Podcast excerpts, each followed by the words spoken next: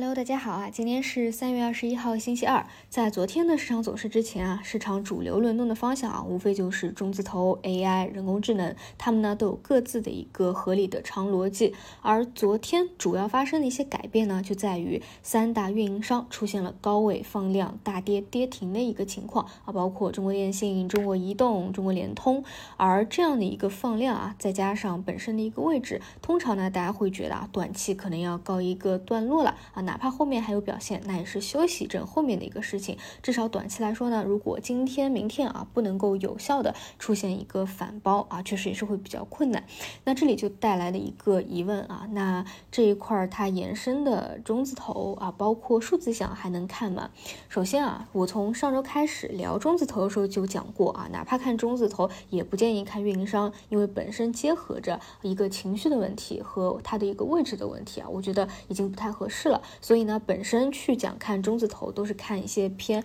低位的，所以这一块呢，因为本身中特估的一个逻辑啊是没有问题的，所以还真不一定啊这一块的行情就此结束了，有可能呢它是以中字头为代表，都要告一段落，休息一阵再重新起来啊，那这个呢也是有可能带大票啊进行一个补跌调整都是有可能的。那同样呢也有另外一种可能性，就是往其他的中字头的方向去进行发散，比如说像昨天晚上。上，有利好的中字头加军工，甚至呢，像前期的啊，也是或是比较活跃啊，但昨天也是受到运营商影响啊，明显冲高回落的中字头加一带一路啊，这些也都可能发散。毕竟呢，国企提高影响力、竞争力的一个目标，在未来啊，也是会真正落实下去的。所以这一块啊，会不会有发散的一个表现啊？你如果关注这一块，可以关注一下这点啊。然后呢，就是轮到芯片半导体啊，这是我一直以来比较建议啊，大家多去重点关注的看。长做长的一个方向，本身呢，它的走势也会相对比较稳定一些啊，是偏机构大票趋势走势的一个方式，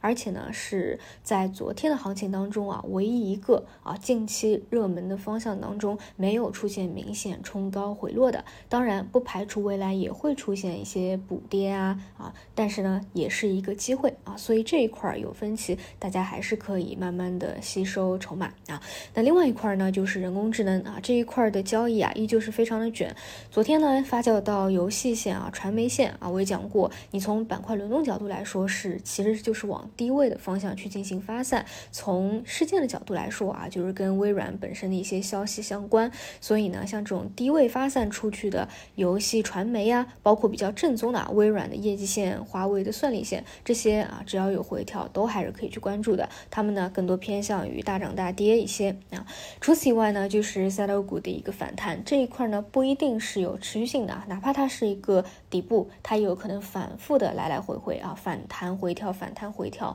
但确实来说啊，就创指在这个位置再去下跌，空间呢也不会太大了啊。所以这看你有没有心思啊去关注这一块吧。另外啊，就是上证不是又来到这个箱体的底部了嘛？啊，如果说守得住，那可能呢还是得短期要关注一下资金往哪个方向去回流。但如果守不住的话，一方面呢代表说一。些前期撑着上证的一些权重股啊，你要稍微规避一下风险啊，可能要进行一个补跌趋势波段的回调。但另外一方面呢，这部分的资金出来啊，也可能会流向新的方向啊，无论是超跌的双创方向也好啊，还是其他的新方向也好，所以呢，反而也会有新的一个机会出现。好，以上就是今天的早评内容，我们就中午再见。